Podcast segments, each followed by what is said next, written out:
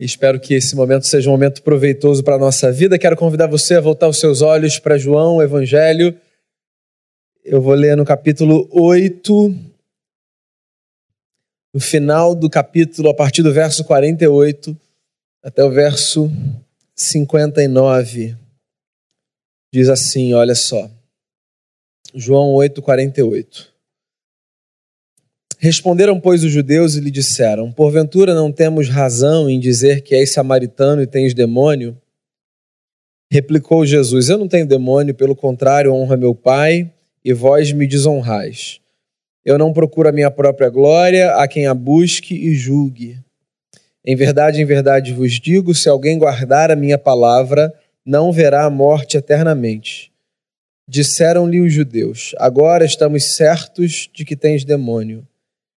Abraão morreu e também os profetas, e tu dizes: Se alguém guardar a minha palavra, não provará a morte eternamente.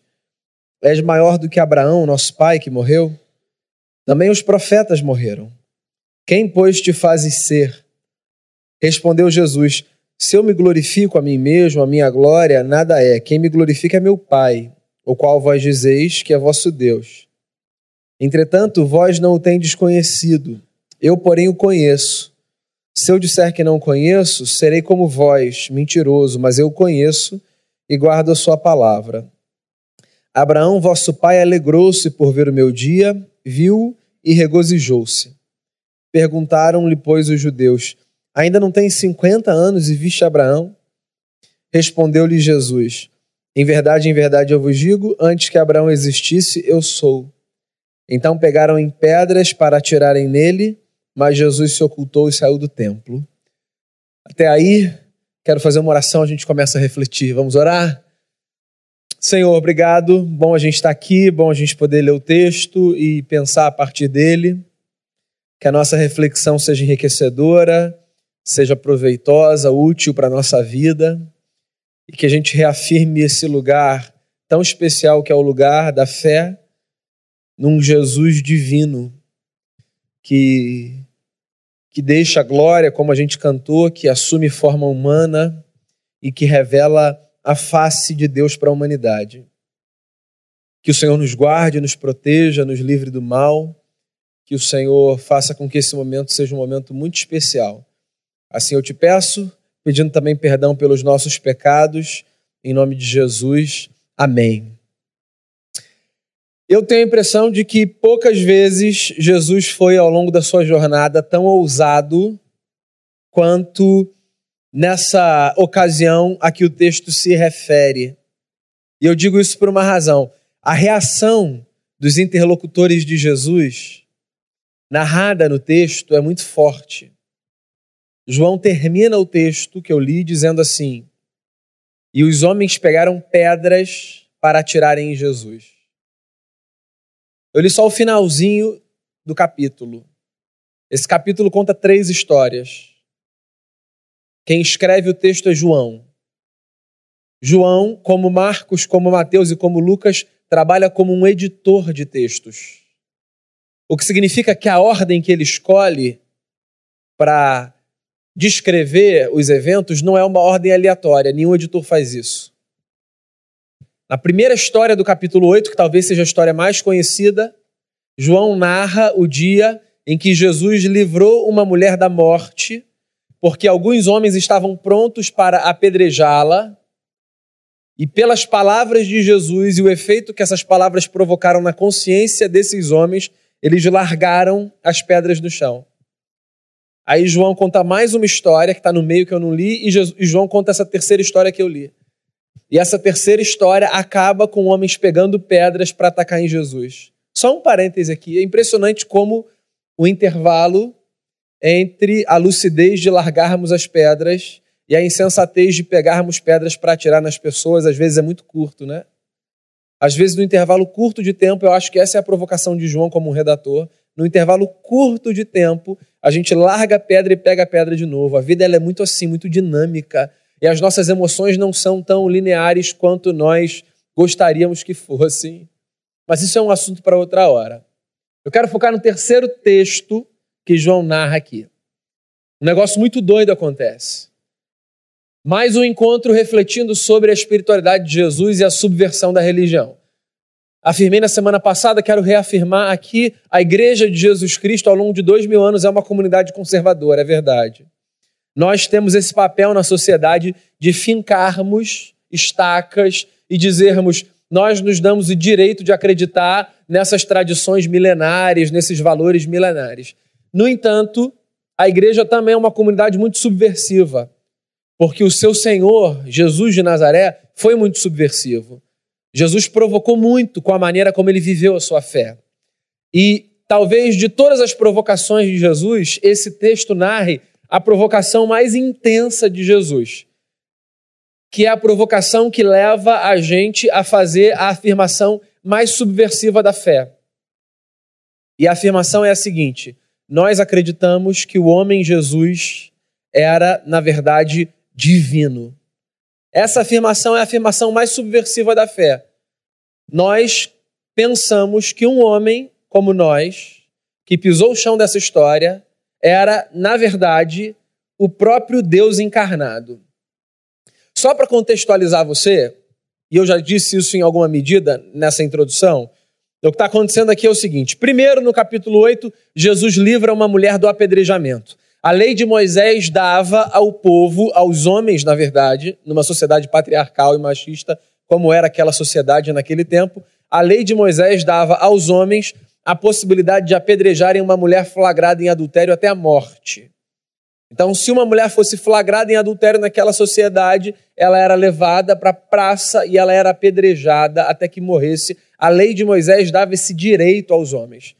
E Certa vez Jesus foi abordado por homens que trouxeram consigo uma mulher flagrada em adultério, ou seja, ela tinha cometido um crime para aquela cultura e para aquele tempo passível de morte. E eles chegam para ouvir de Jesus o que Jesus tem a dizer. Eles não estão nada interessados em presenciar a compaixão ou a misericórdia de Jesus, eles só querem colocar Jesus numa situação muito delicada diante da lei. Porque o objetivo deles é o de ver se Jesus ama aquela mulher como um ser humano cheio de dignidade, a ponto de relativizar a lei, ou se Jesus ama a lei a ponto de legitimar a morte de uma mulher. Qualquer que fosse a saída ali, Jesus estava para a tradição em maus lençóis. Porque se ele dissesse, deixem essa mulher ir embora, os homens diriam, o senhor, como mestre em Israel, deveria ter um pouquinho mais de zelo para com a lei. Se ele dissesse, cumpra-se a lei, está escrito, os homens diriam, o Senhor já foi um pouquinho mais sensível à vida. E Jesus sabe o que era e habilidoso que era, olhou para aqueles homens e disse: Quem não tiver pecado, que atire a primeira pedra.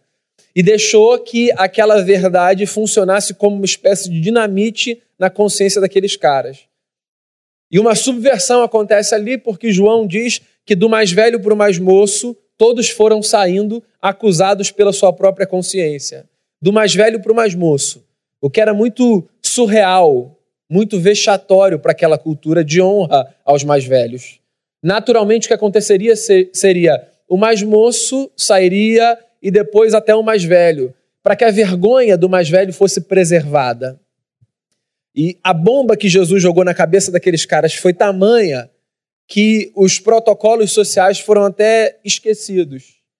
E o mais velho, que só por uma questão de história devia ter mais pecado acumulado na consciência, só por uma questão de história cronológica, foi saindo até que o mais moço saísse. Aí vem a segunda história do texto. A segunda história que João narra é uma história em que Jesus se apresenta como a luz do mundo ele diz que ele ilumina o mundo em trevas com a sua presença. O que é uma afirmação muito ousada, né? Você fazer afirmações é, sobre si mesmo, que sejam afirmações é, que enobrecem a sua própria figura, é, é um pouco desconcertante, né? Então você imagina você está conversando com uma pessoa e essa pessoa diz assim: Eu sou, na minha área, eu acho que eu sou a melhor pessoa que existe, estou pensando aqui. É uma conversa que você fica assim com aquela cara de: O que, que eu vou falar, cara? Jesus às vezes tinha esses negócios, ele falava de si com uma autoridade, com uma presença que podia dar às pessoas uma sensação desconfortável ou uma leitura de que cara arrogante. Mesmo que ele seja, por que, que ele vai falar? Essa é uma sabedoria bíblica, né? Não seja sua boca que te louve. Que outros falem de você, você não precisa falar. Mas Jesus às vezes provocava as conversas nesse sentido. Era para provocar mesmo. Jesus queria tirar essa gente dessa caixa religiosa. Eu não acredito que Jesus fosse alguém mal resolvido com a sua imagem, com um problema de estima. Acho que não tem nada a ver com isso. Eu acho que é Jesus nessa relação com gente que se achava demais, donos da lei, donos da verdade, senhores do saber. Jesus provoca essa gente. E aí ele diz: Eu sou a luz do mundo. Essa conversa emenda numa outra conversa, que é a conversa que eu li parte dela. Esses caras começam a perguntar: vem cá, com que autoridade você fala todas essas coisas? Você fala como se tivesse uma autoridade maior do que qualquer pessoa aqui. Quem é que te legitima?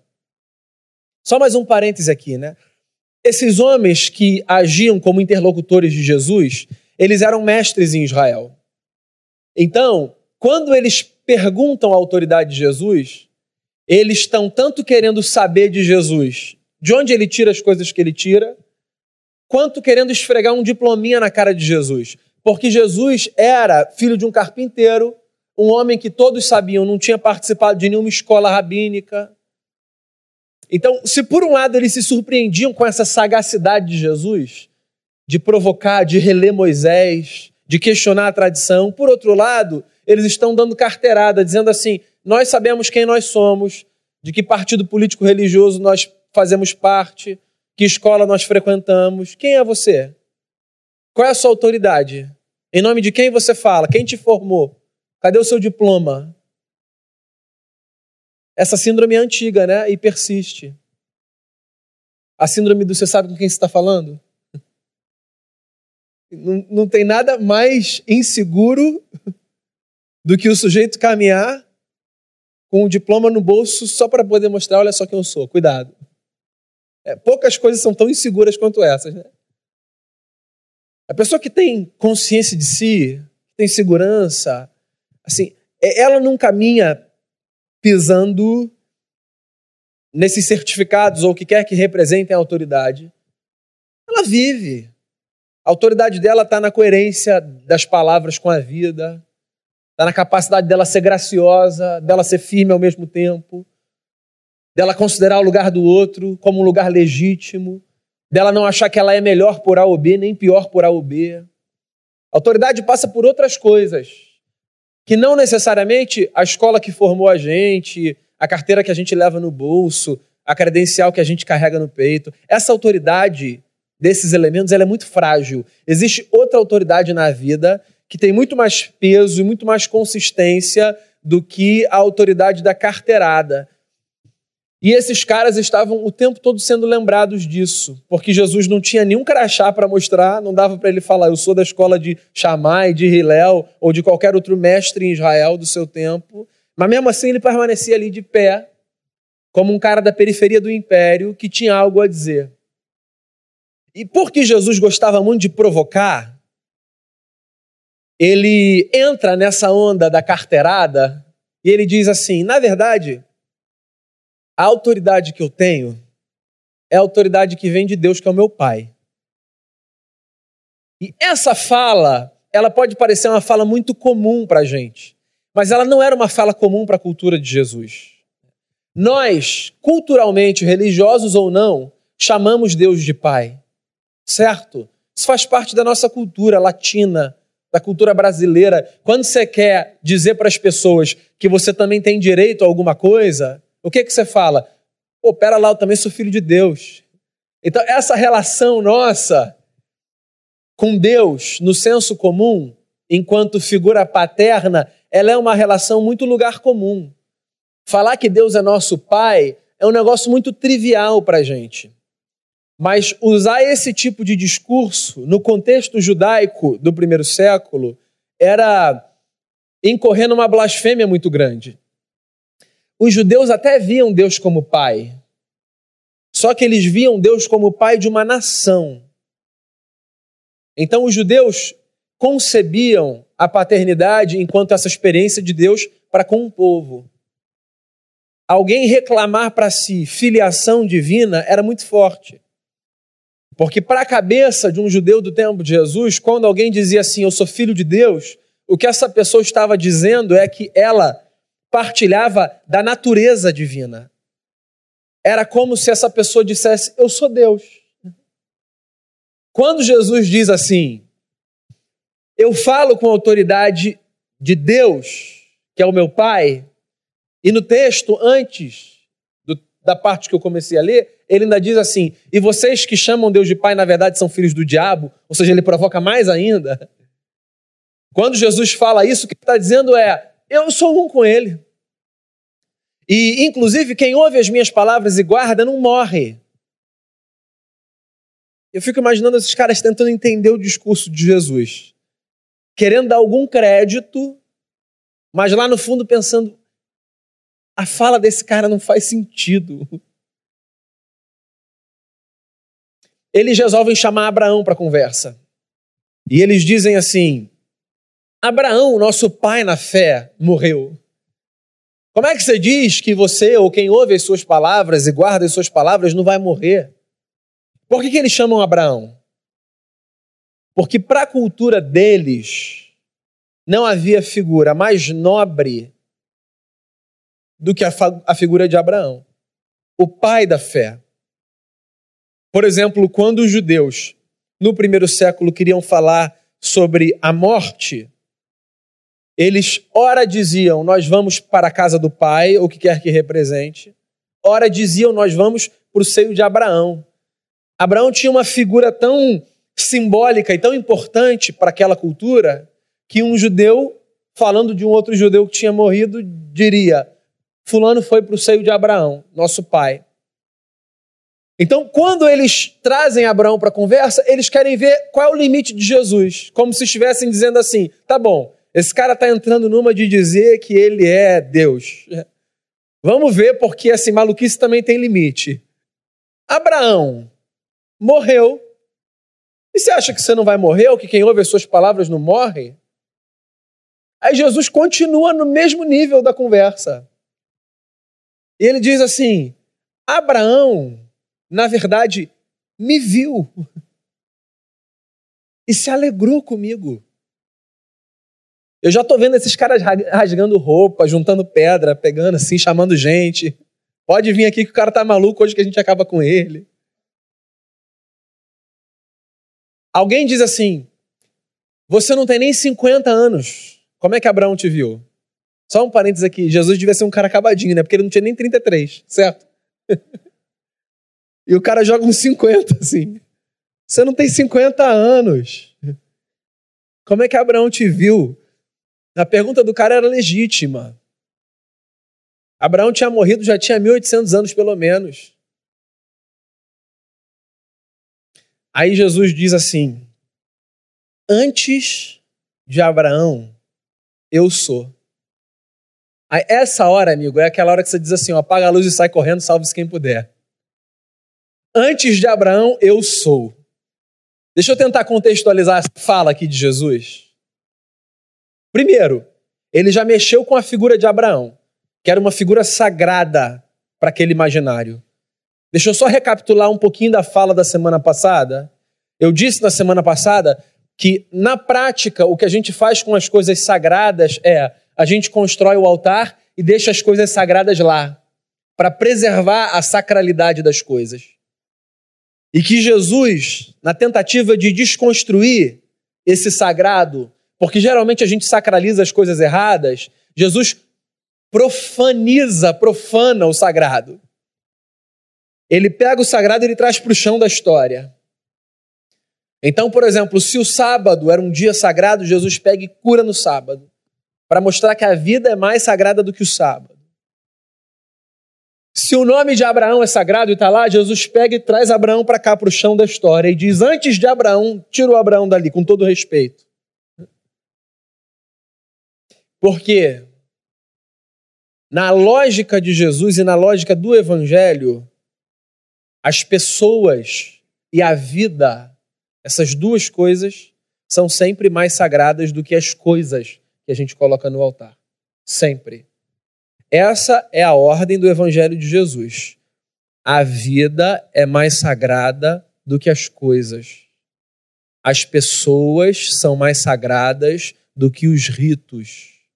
As histórias são mais sagradas do que as normas. Os relacionamentos são mais sagrados do que o que quer que seja.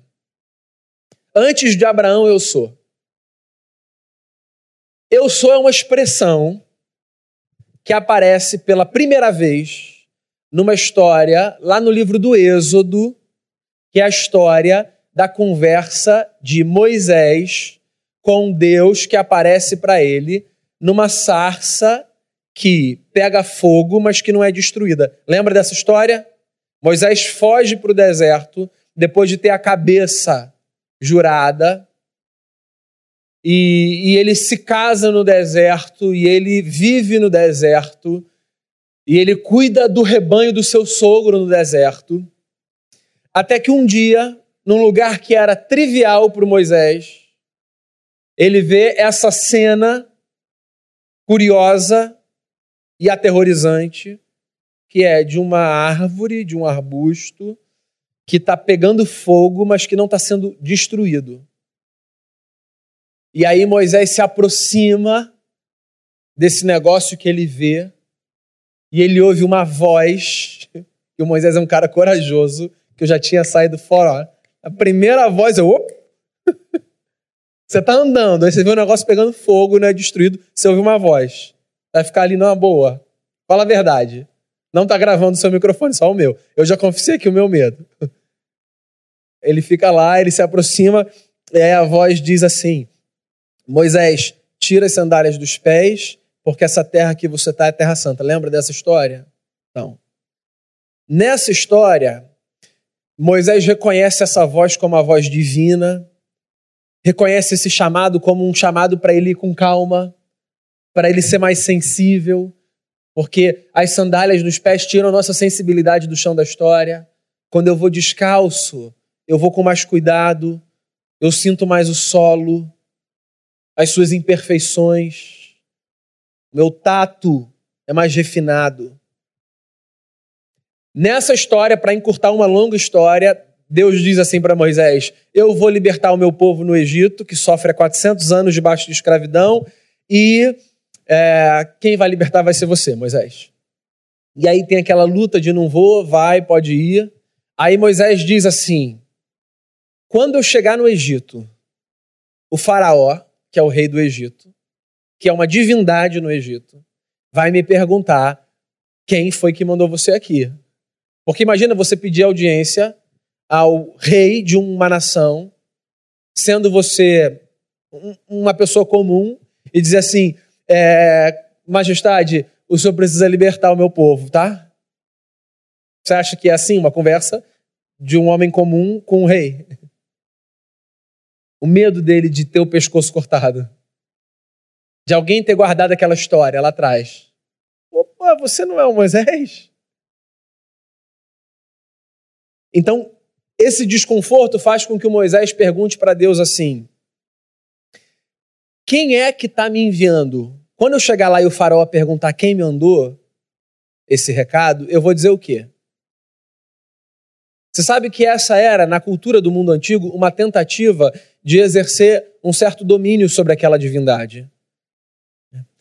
No mundo antigo, deter o nome de uma divindade representava, em alguma medida, ter controle sobre ela. Quando Moisés pergunta assim para Deus: qual é o seu nome? O que ele está perguntando nas entrelinhas é: deixa eu ter um pouco de controle dessa situação, porque o negócio está complicado para mim. Então eu preciso ter, assim, algum controle, porque eu tenho um cheiro, eu sinto um cheiro de que esse negócio não vai dar certo lá na frente. Aí Deus vem com essa resposta. Se perguntarem, diga: Eu sou, enviou vocês. Enviou você, perdão. Essa é a tradução que a gente faz, eu sou. O que aparece no hebraico é um tetragrama impronunciável que a gente traduz por Javé, Jeová. Quando as nossas músicas cantam sobre Javé, ou quando a Bíblia fala de Jeová, esse nome é o nome que aparece aí, o Eu Sou. É um tetragrama que aparece transliterado para a gente por YHWH. Não havia um, um som apropriado para isso dentro do vocabulário hebraico. Havia tanta reverência com esse nome que quando os hebreus iam escrever o tetagrama, eles mudavam a caneta que eles usavam. Eu sou enviou. Na verdade, a melhor tradução para a expressão não é eu sou, é eu serei o que serei. O que é mais louco ainda é como se Deus estivesse dizendo o seguinte para Moisés: Moisés, esquece esse negócio de me controlar, porque eu sou como a estrela que você vê depois que passou. A estrela não é assim, a gente vê o rastro dela. Eu serei o que serei, é Deus dizendo assim para Moisés: Moisés, eu vou passar e você vai ver, cara, não dá nem para você ter controle. Na verdade, você vai me seguir, você vai ver o que eu estou fazendo. As nossas experiências com Deus são assim, não são? Elas são assim, a gente não tem controle da nossa experiência com Deus. A gente não coloca Deus em laboratório, a gente não prevê Deus. A gente não consegue dizer como Deus vai agir, o que Deus vai fazer. Tem gente que tenta controlar a agenda divina. Essa tentativa é uma tentativa frustrada e frustrante, porque a gente não tem controle sobre a agenda divina. E isso fica como uma marca desde lá de trás. Na conversa de Deus com o grande profeta Moisés. Você quer saber quem está te enviando? YHWH. Eu serei o que serei. Esquece esse negócio de me controlar. Se você quer caminhar comigo, confia, me veja e venha. Essa história é um marco.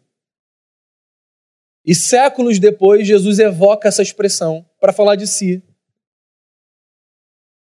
Jesus era não era aquele cara que falava de si, cheio de autoridade, e que deveria provocar nos outros um desconforto assim. A pergunta foi: com que autoridade, Jesus, você fala essas coisas? A resposta foi: antes de Abraão, o pai que está ali no altar, eu serei o que serei. É ou não é audácia? Um homem, um homem. Porque uma coisa é você falar que uma voz que apareceu numa sarça ardente disse: Eu serei o que serei. Você até respeita, né? Outra coisa é um homem de carne e osso que você toca, você conhece a mãe o pai, os irmãos, que você diz, ó, é naquele barco ali que ele viaja. Ontem ele estava na casa do Zaqueu, inclusive, eu vi, não queria falar para ninguém não, mas vou falar do Zaqueu. Um homem fala, ah, eu serei o que serei. Para de tentar me controlar. Esquece esse negócio de saber de onde vem a minha autoridade. Vocês não conseguem me pegar. Eu sou maior do que, do que isso tudo. Jesus está fazendo a afirmação mais subversiva da fé cristã. Jesus está dizendo nas entrelinhas para esses caras assim: ou vocês percebem a divindade da minha presença, ou vocês nunca vão entender o que eu faço, de onde eu vim e para onde eu vou. Nós somos a comunidade dos discípulos de Jesus.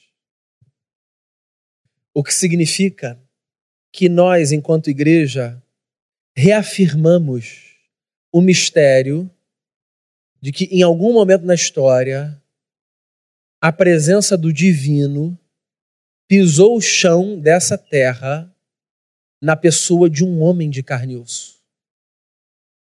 O que nós afirmamos e que faz com que pessoas peguem pedras nas mãos é que nós acreditamos que Jesus foi o que foi, não apenas porque ele foi um homem sensacional, mas porque ele carregava em si o mistério da plenitude da humanidade e da plenitude da divindade.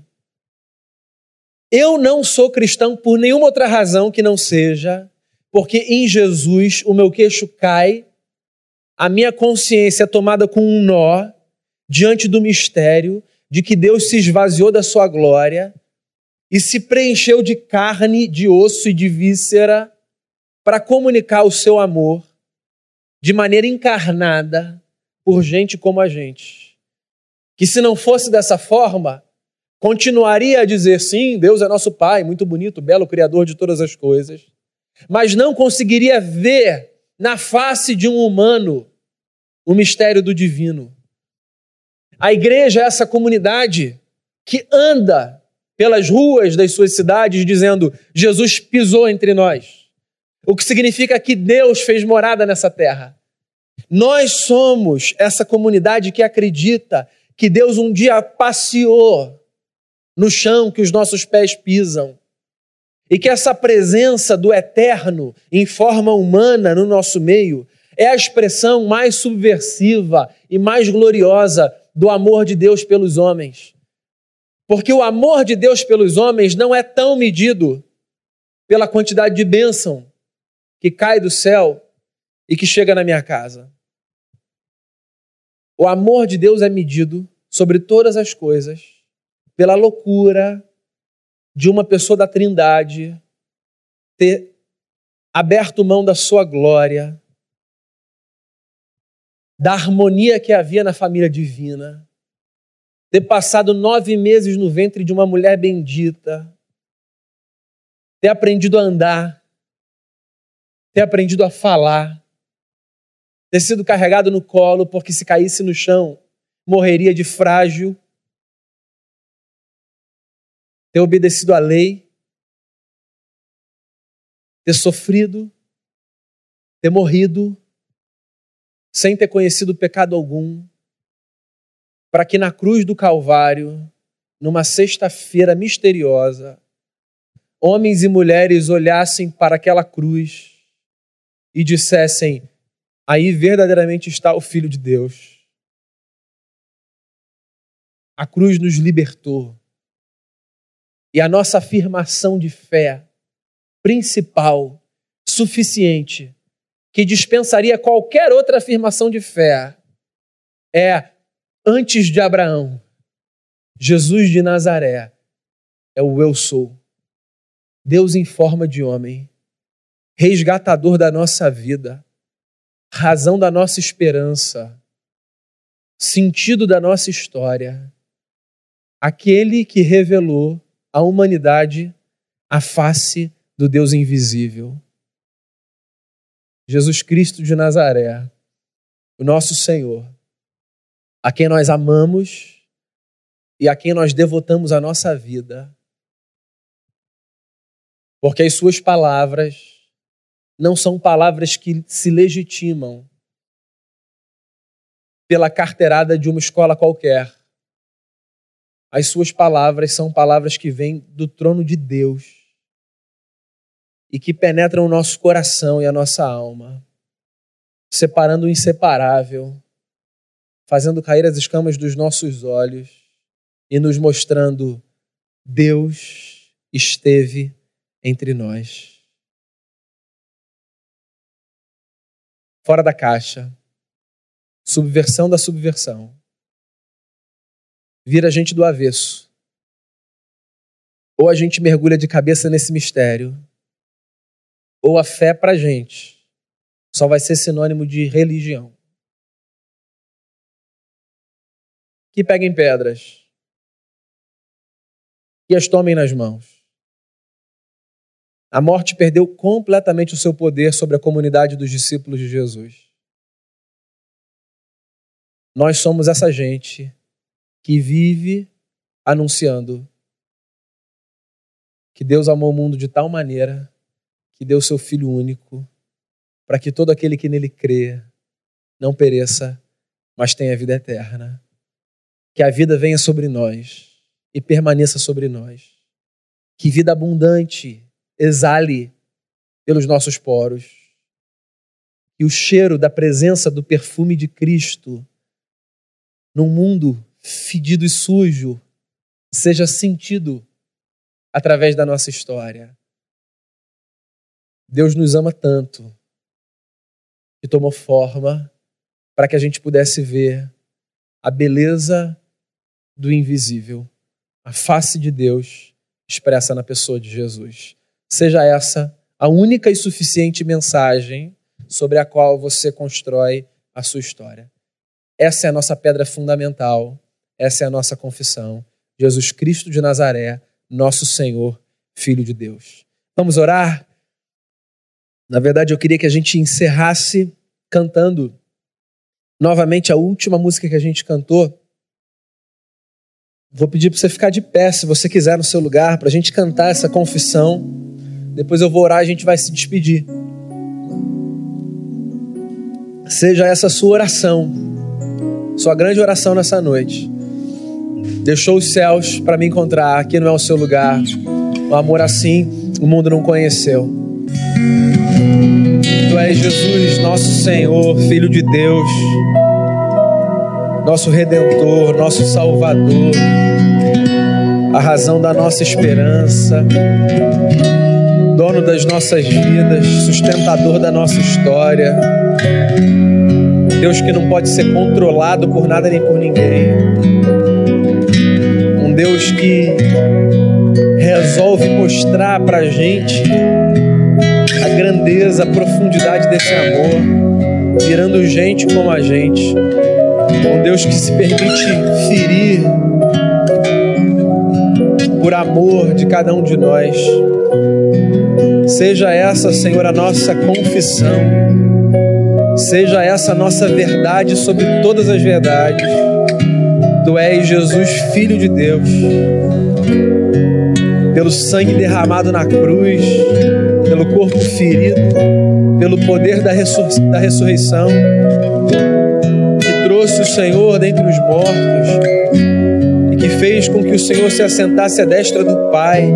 Por isso nós louvamos o teu nome